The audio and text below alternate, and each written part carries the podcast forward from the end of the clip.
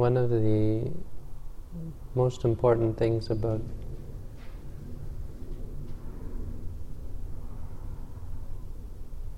effective teaching, effective instruction, as according to the Lord Buddha, is to teach uh, in a orderly fashion.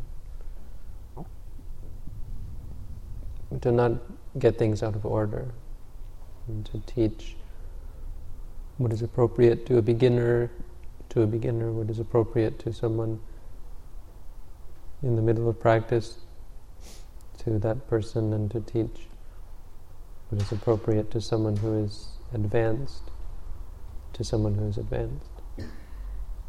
And to teach in order so that without leaving anything out, you can lead a person from start to finish. And this is one of the one of the great things that you notice when you start to study the Buddha's teaching, when you start to read or to listen, so that you see how orderly the Buddha's teaching is, how the Lord Buddha taught in order, uh, not leaving any step out. It's like a step-by-step approach. And one of the most common uh, formats that his teachings took was uh, to go through five subjects in order. And this is called the Anupubbikatha, or the uh, talk on uh, increasing or, or talk building building up from one item to another an ordered talk. And this, as they say, is what the Lord Buddha taught most frequently. Wherever he went, he would always go in this order. Because it does you very little good to teach people advanced meditation techniques or theory if they aren't in a position to understand them. If you start teaching people about impermanence or uh, uns- uh, suffering, non-self, they have to be in a frame of mind where they can understand it first. So you start by simply calming the mind down, calming the person down, down, and bringing them to uh, a state of awareness where they can actually start to understand these things. Our ordinary state of being is quite far from reality or an understanding of reality. Normally, we're so caught up in uh, illusion, caught up in our make-believe worlds of uh, people, places, and things, and we assign levels of importance, and we give rise to all sorts of addictions and cravings and aversions and frustrations and so on. And so our mind is in sort of in a state of a flurry, you could say. It's, it's restless, it's not rested, it's not able to rest upon any one object and, and come to understand it and see it clearly. And so the practice of meditation for most people is quite unthinkable. Uh, when they first come to practice meditation, we have to give them very simple advice.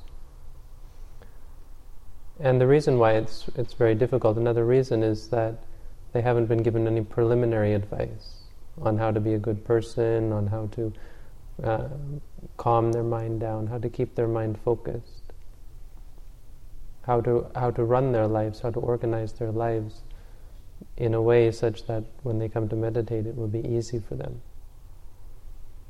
Sort of all of these supporting conditions that we uh, never never are able to uh, bring into practice. We've never heard. We've never uh, heard of or been taught these things. So we live our lives one way and our meditation practice is another way. And often they can be conflicting, at least for beginners. So this is why the Buddha would teach many preliminary things. Altogether, there are five topics of discussion in this, this particularly particular format of the Buddha's teaching. The first is talk on generosity or charity. The second is talk on morality. The third is talk on heaven. The fourth is talk on uh, the disadvantages or the dangers or the um, bad side of sensuality. And number five is the advantages, the benefits of leaving behind sensuality. And so normally the Buddha would begin to talk to people about being generous, about being open. Generosity is, a ver- is something that goes hand in hand with, with open mindedness. Um, when we give, when we're charitable and a giving person, even if it's just giving our time or our, our support, uh, when we're helpful to people. This is, this is really could be said to be the basis of spiritual practice or the basis of a spiritual life. Because mostly in the world, what we're dealing with is, they say, a dog eat dog world, a rat race, where we're all in a state of competition with, with each other and trying to better each other, trying to get ahead, trying to uh, help ourselves all the time. So we have this idea of self, and we have many things that we cling to simply as a result of this worldview where we, we, we hold on to things as mine, um, and we become very upset when these things change or when they disappear or when we are unable to obtain them as we would desire.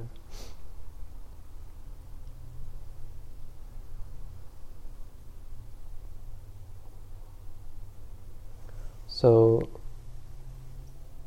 what we're trying to do here is to change this, to change the way we normally look at at the world and the way we live our lives. And so instead of looking for things to help ourselves, we look to help others and to help the general public. Even to give good things to ourselves, you could say, but without making any distinction between self and other, without making any distinction between me and mine and them and theirs. And so helping people, giving and, and being kind and being helpful.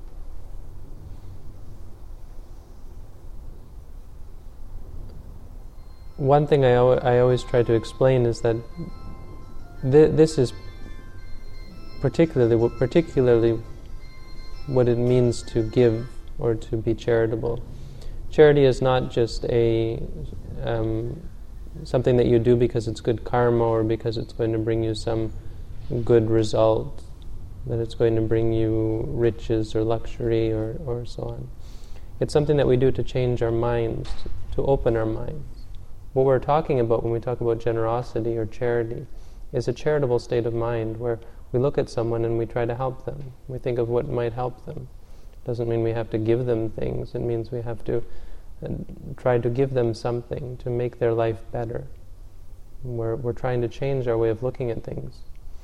Because this is the basis for a spiritual life, a spiritual community, even a spiritual society or a spiritual world a world of, of higher thinking where the basic necessities are covered.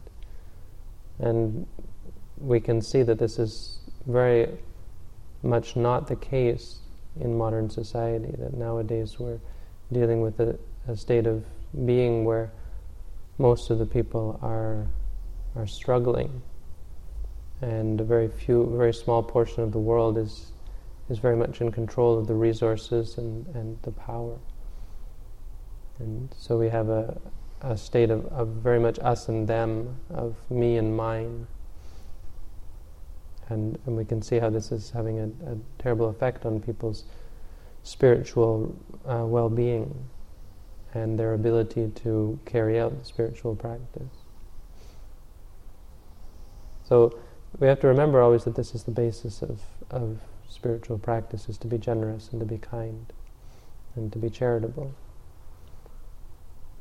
The second, that the, the Buddha would then go on to talk about morality after he had, he had talked about generosity and the, sort of the benefits of generosity, how it makes you a happier person, how it makes you uh, a better person, how it makes you more sure of yourself. Because when you think of these good things that you've done, you feel happy. When people say bad things about you, you don't feel upset and you don't feel worried or, or in doubt of yourself. In short, you don't believe other people when they say bad things about you because you know that for yourself that you're a good person. At this point, you would then move on to to practice morality. So the beginning of of our spiritual practice uh, is to start to control our minds in, in one sense, in the sense of stopping our minds from from running away, from following after our desires. This is the, the basis of morality is simply stopping your mind from chasing after good things or running away from bad things. To sort of pull the mind back at all times. You know, we talk about all these rules that we're supposed to keep as if that were morality. Um, but in reality, morality is something that has to start with the mind. When, when we do bad things, it's because we're angry or upset or we're greedy or addicted. When we kill, when we steal, when we lie, when we cheat, all of these things, they come from a state of mind. Uh, our mind that is not, you could say, is not moral. So the characteristic of morality is that we're, we're when we're sitting in meditation, for instance, that we're beginning to uh, try to look at things and to see things as they are. And so when something comes up, instead of running after it and, and becoming upset or attached to it. We just try to see it for what it is. When our mind wanders off, then we bring it back. In the beginning, it's very difficult for us to see anything, very difficult for us to consider or to contemplate on any one object, because our mind is running away all the time. So, morality is this step even before we start to look at the object, where we bring our mind back, where our mind has run off, and we pull it back. We don't let it continue to, to chase after the objects of our desire or displeasure, trying to change them or trying to attain them. And so when, when we give rise to anger, we would say to ourselves, angry, angry. When we give rise to greed or wanting, we say wanting, wanting. When we're thinking about something or when our minds are distracted, we say distracted, distracted, or thinking, thinking. This is the basis of morality, and it's something that you can apply in your daily life. The only reason we would kill or steal or so on is because of an arising of a, an unwholesome state of mind. And when we're able to catch that, when, instead of hurting other people, even with speech, or, or worse, with, with physical acts, then we catch ourselves when we're angry, instead of taking things that don't, don't belong to us or or trying to get the better of people through lying and so on. Sometimes we lie for material benefit. Instead of doing that, we're able to say to ourselves, wanting, wanting, when we, when we want something really bad, or when we're afraid we're going to lose something. And as a result, we're able to keep our precepts. We're able to um, stop ourselves from falling into uh, karma or, or immorality. And this is a very important thing because it's going to be the basis of concentration. This is what's going to fix the mind and focus the mind. It's, it's immorality, you could say, of, of all sorts that disturbs the mind. Uh, anything that disturbs the mind could be said to be immorality in its, in its uh, b- um, basic essence. Before you do or say bad things, there's this disturbance in the mind, where the mind is attracted to something or repulsed by something. And it's no longer equanimous, it's no longer simply aware, it's no longer in a state of, of uh, composure.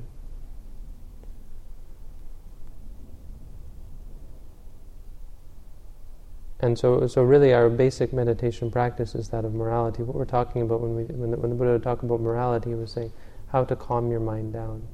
You know, you start from an external uh, point of view, you stop killing, you stop stealing, you st- stop doing all these things, and slowly that focuses your mind because it focuses your way of life.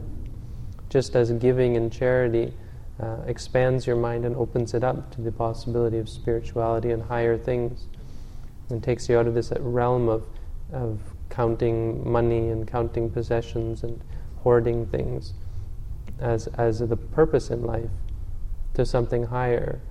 Uh, morality is the beginning of this higher practice. It's something where you're starting to focus in. You stop doing all these bad things, your, your mind is going to, your life is going to start to be spiritual, where it's going to start to have meaning, and you're going to start to have morals and principles. And moreover, you're going to start to order your mind. Order in the sense of give order to your mind, give some sense of, of direction, where you're not just running around doing all sorts of things and not knowing why you do anything. You start to get a sense of why you're doing things.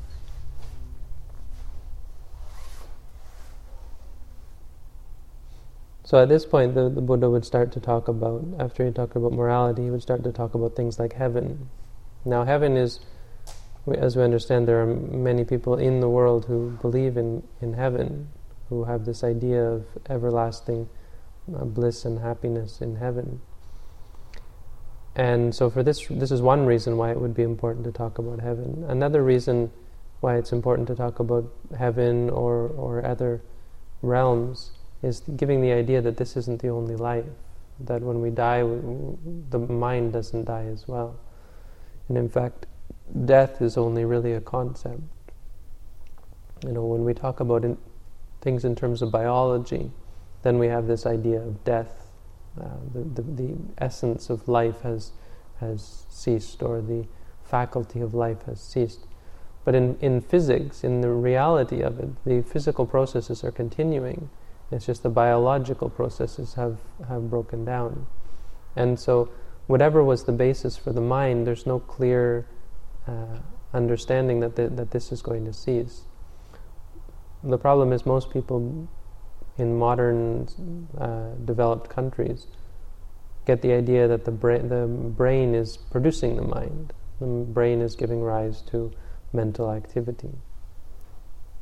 And there, there are various problems with this in, in, in terms of the, even just the science of it, because you don't have a direct correlation between the mind and the brain all the time. The mind can exist uh, without the brain and can be um, separated from the physical body in terms of having out of, out of body experiences, near death experiences, and so on.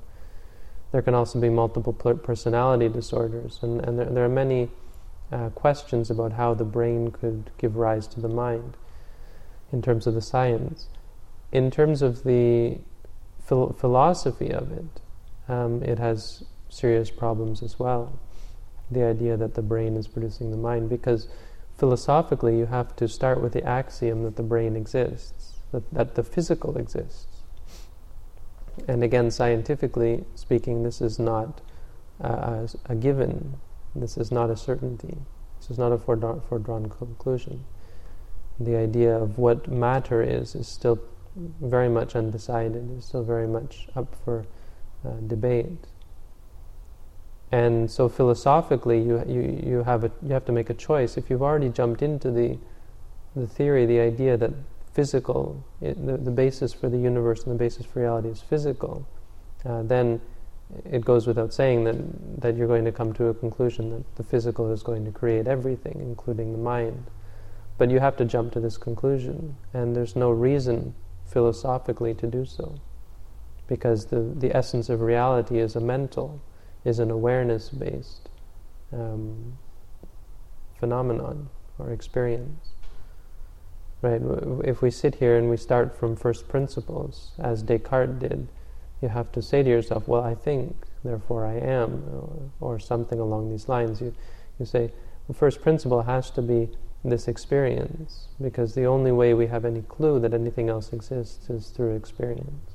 And we put it all together and we're able to uh, we're able to do scientific experiments, and so we get this idea that the physical exists, but we don't quite know what that means.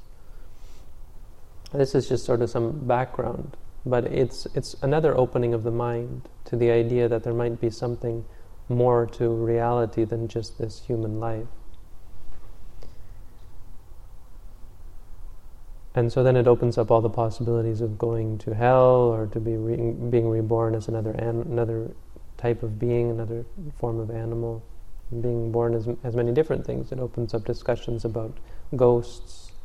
Um, it opens up the discussion about God, uh, and and um, many many different things. The Lord Buddha would would talk about heaven, sometimes giving it giving this as a talk to ordinary people who who believed in, in heaven and were interested in a way to get to heaven. This is a very common teaching. To sort of tell people, explain to people, well, first of all, just believing X or Y or Z doesn't get you into heaven. There's no reason to believe that. So in another way, it's, it's pulling people into this cause and effect nature of reality, to start to think in terms of cause and effect instead of beliefs, where you believe X, Y, or Z and then you go to hell. You go to heaven. If you don't believe this, whatever it is, then you go to hell. Then also the idea that it's eternal. And so the Lord Buddha would, would point these sort of flawed logic uh, out to people, explaining to them that you know heaven is a very pure place, and we all our understanding of heaven from what we've heard about it, it's a very pure and sacred and, and happy place. And so the Lord Buddha would always tease these people and say, well, you know, these people who say they're going to heaven, are they pure and, and, and um, perfect and, ha- and happy and so on? I mean, are their minds in a, in a state where it might lead them to heaven? And of course not. And uh, so then it, it's hard to, hard to make any, any, any link between the two, these ideas that people have and the, the, the fact of being born in heaven. Now, the Buddha had a very rational explanation for how this, this all happens. I mean, obviously, when your mind is pure, if there is a rebirth, if there is something after, then it's going to give rise to something pure. All that's going to happen is a continuation of, of the practice that has gone, the progress that has occurred in this life. And we can see that even in this life. We can see that as our minds become pure, as we give up all sorts of unwholesome acts, as we're more kind and generous, our lives change. Many people don't believe this and they don't realize it, and mostly because they're not taught. But when we're taught this and when we're given explanations, we can see that when we do good things, it gives us happiness and peace. It makes us a better person. And it, it changes the world around us. We're suddenly surrounded by kind and generous and, and uh, grateful people and happy people. Not suddenly, but slowly as we change our, our, our lifestyle and change our environment based on our acts and on our, on our omissions. All of the bad things that we stop doing, it changes our way of life in many ways. So the idea of, of heaven is, is, is sort of this idea of purity, this idea that there is a, a, a result to our actions, that reality works in terms of cause and effect.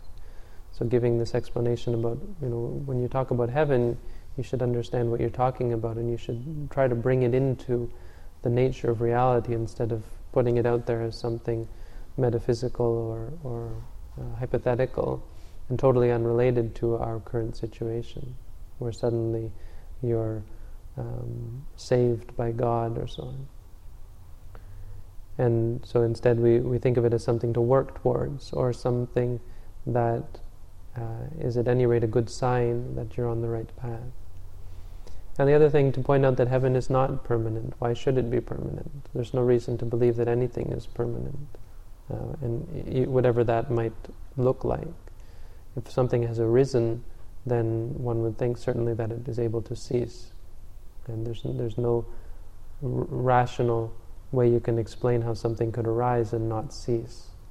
Uh, and, uh, and we, when we start to see, especially as we practice, that everything that arises ceases, then it only makes sense that heaven is the same. And so, in another, in another sense, kind of putting it in its place, putting all of our goals in, in, in their place.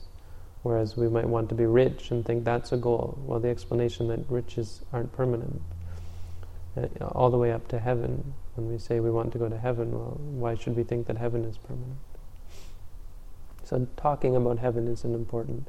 Talking about the afterlife, talking about when we die, all of these kind of things fit in this category. After talking about this, you can see how it's it's it's slowly progressing to sort of higher and higher things where we would take someone out of their ordinary state where they're just struggling to get by or living their lives or, or, or um, involved in, in the world out there. To, to start to come and think about something maybe higher, like why are we doing this? Why are we living our lives? What is it all for? And really starting to focus ourselves and give meaning to our lives. And so we've gotten up to heaven, now we come on to uh, what, what might be even a higher goal than heaven or a higher subject than heaven, and so it's, it's going in increasing uh, subtlety. And so the one what, what's what's higher than heaven is is this concept of the disadvantages of sensuality or the dangers of sensuality. Because even heaven or whatever pleasures and happiness could come from being in a heavenly existence uh, is still something limited, is still something that has its benefit, that has its gratification, but which also has its dangers. Because when you cling to anything, you can see that you become addicted to it. You start to uh, desire it and crave it and want more all the time. We can see that in this life. If we're addicted and attached to something, there are all sorts of processes going on in the mind, chemical reactions and these chemical reactions are not static, meaning it's not a case of when we get something we feel happy, and every time we get it we feel happy. As we get it more and more, we feel less happy for getting it. The stimulus in the brain is, is, is weakened by the continual usage of the, of the chemical process. And so we need more of it to make ourselves happy. It's a real drug addiction for everything. Everything that makes us happy brings this state of pleasure about is working with the chemicals in the brain which don't work in a static cycle. They become less and less productive. And so we need more and more of the stimulus or more extreme forms of stimulus to make us happy. And we can see this with, with, with just about everything in, in life. And so we start to put everything in perspective, that whatever you see, it's just seeing and, and uh, it, all it's going to give you is some kind of ephemeral pleasure that lasts for a very short time and then disappears. Everything that we hear is only hearing when we smell, smelling, taste, tasting, feel, feeling.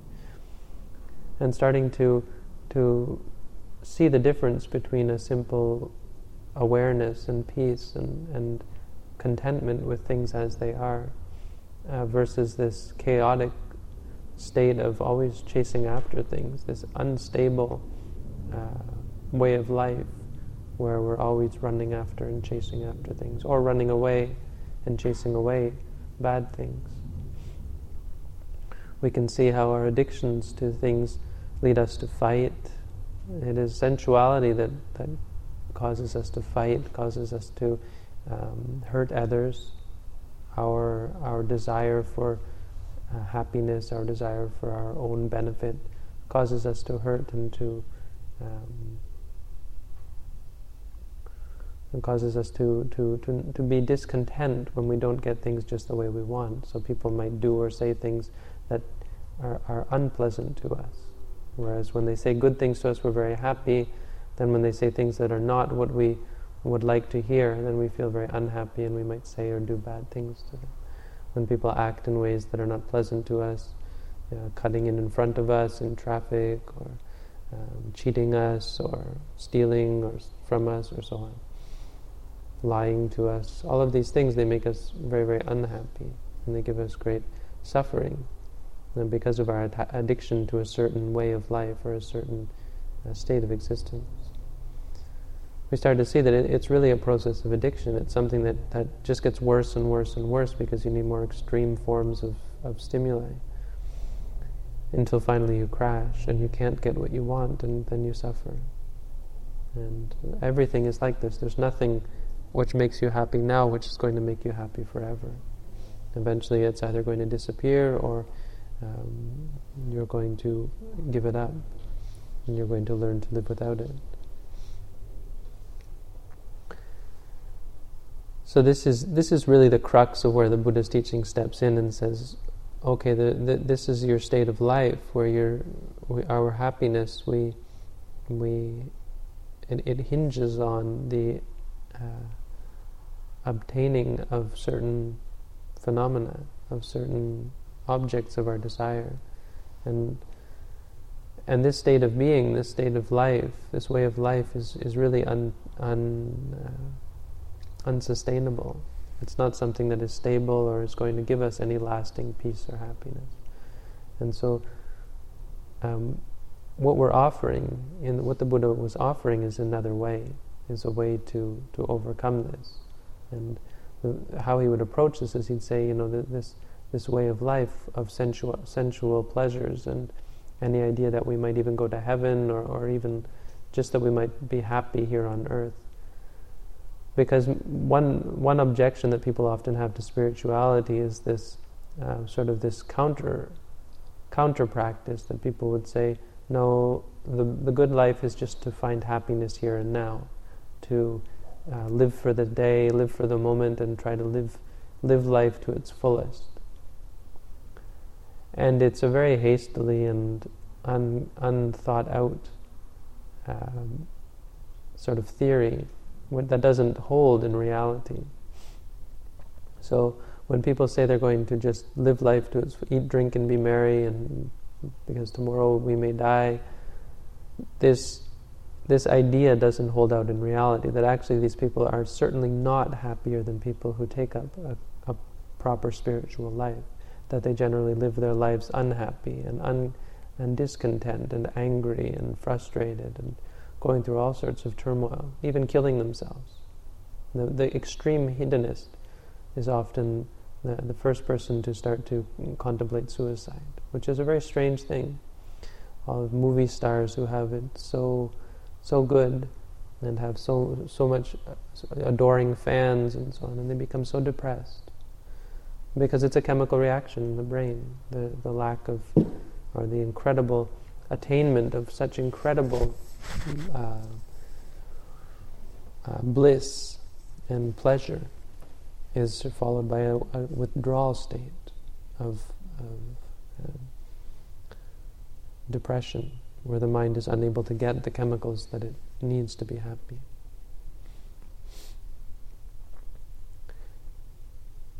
And so coming to see this reality that actually it's a flawed system, it's a flawed idea, and it's not nothing new. It's not something that we thought up in modern society. It was certainly around in the Buddhist time, and it's cer- certainly been around I'm sure since the beginning of time. Uh, it's not something that we should think, feel proud of ourselves that we've thought up in modern Western society by any means. It exists in all societies. This idea that you can just live for the moment and and you know, try to eat, drink, and be merry, and so on. It doesn't hold out hold up to reality. It, it leads to a very coarse state of existence, and people who are very you could say vulgar or coarse individuals, uh, people who don't have a lot of, of patience, who don't have a lot of kindness, who aren't generally nice people to be around. And so, this is the argument that the Buddha had and why you should take up spiritual practice. This is really the crux of it. This is where you say, there's something more to life than just this.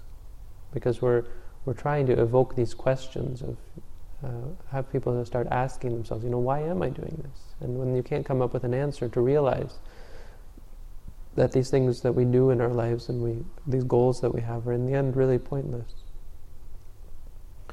You know, there's in in a few billion years, whatever whatever goal you might have in a few billion years, as I understand, the Earth is going to go crashing into the sun so you can talk about changing the world and, and, and, and, you know even all these wonderful ideas that people have.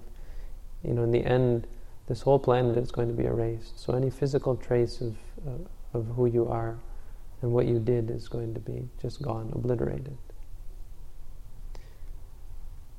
So then we start to turn to the ideas of the mind and the existence and continued existence.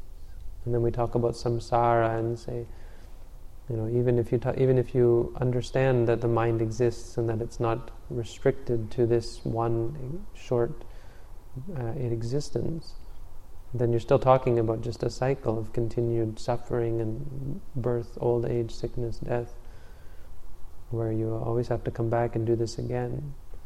And while it might be fun to do this a few times and try to get it right, uh, you can imagine having to do this a thousand times or a million times, where we have to forget everything and then relearn it all again and go through all the suffering that we've gone through just to get to where we are today, to a state of, of somewhat stability.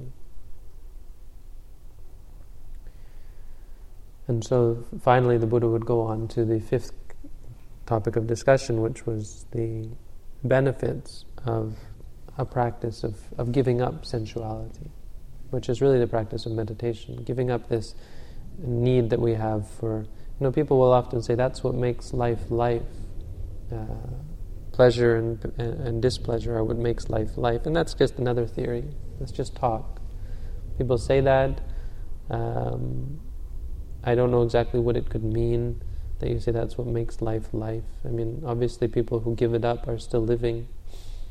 And the funny thing is that they're even happier. They're far happier. And they tend to laugh and to smile and to live their lives in total peace. Not always happy, but sometimes just calm. But never unhappy. This is the funny thing about it. When people they claim this that you have to like and dislike things to really live, and this is probably because they've never had an example of someone who lived their life in another way, trying to give up their likes and dislikes.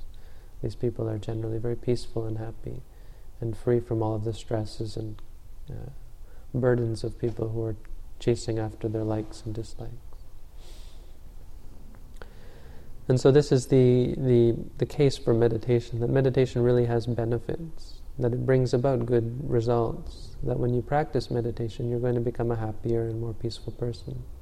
And slowly, this is what happens. I think everyone can agree that it's not something that just happens overnight. That suddenly, wow, you see all these benefits, and suddenly you have friends and and uh,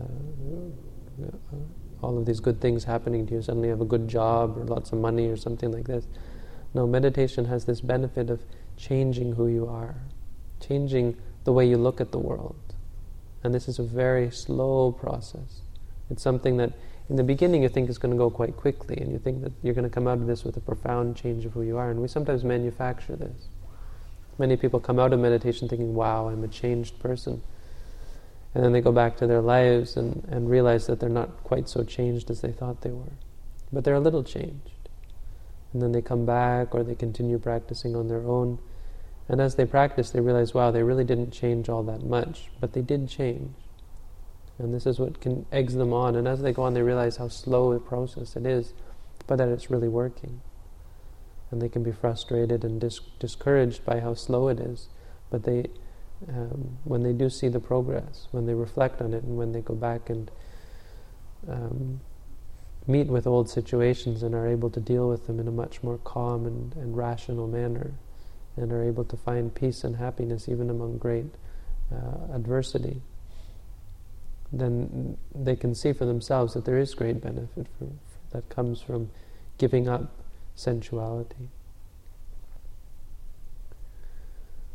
So the Buddha would, would, would go in this order and slowly, slowly describing the Buddha's teaching because you can't just come to someone and say, you know, look, giving up sensuality is a great thing. They'll, they'll be very much turned off most people in this world don't want to hear this sort of thing. They think it's a sort of a ascetic viewpoint of people who like to torture themselves. They don't give thought to the idea that the chasing after of sensuality may be uh, a, bad thing. And this is because they don't have the, the basic state of mind that is going to allow them to consider it rationally. You can't just explain it to people either. This is why the Buddha would start with such seemingly unrelated to- topics as charity and morality, and even heaven or, or um, the afterlife. But we're going and we're taking people out of a state of mind which just can't possibly comprehend reality. You just couldn't talk about it, trying to bring people to this state.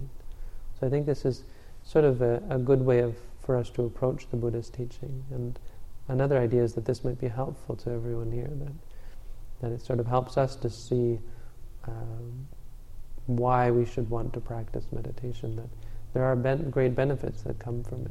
We, our mind starts to be calm, our mind starts to be clear. We're able to see things, understand things better, understand our own uh, addictions and attachments, our own failings, our own habits, and um, our, our own bad habits, and to start to break out of them and to change who we are. All of these things that we'd like to change about ourselves, we start to see that they can actually be molded and changed. We can become a better person. We can become a happier and more peaceful person. And then the Buddha would move on to talking about the Four Noble Truths, which is basically the, the practice of, of seeing things clearly and coming to let go of things. Now, I'm not going to go in, into that tonight because I'm going to let us start practicing. Because I think the best way to learn about the Four Noble Truths is to start to focus and to start to look and see uh, what is it that we have inside and to see how it works. And as you start to see how it works, you should be able to see for yourselves the Four Noble Truths.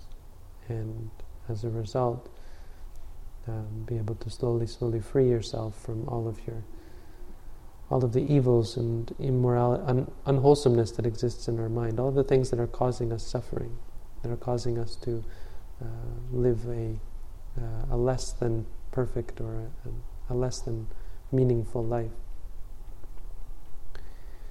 So, without further ado, we'll start with mindful prostration, then walking, and then sitting.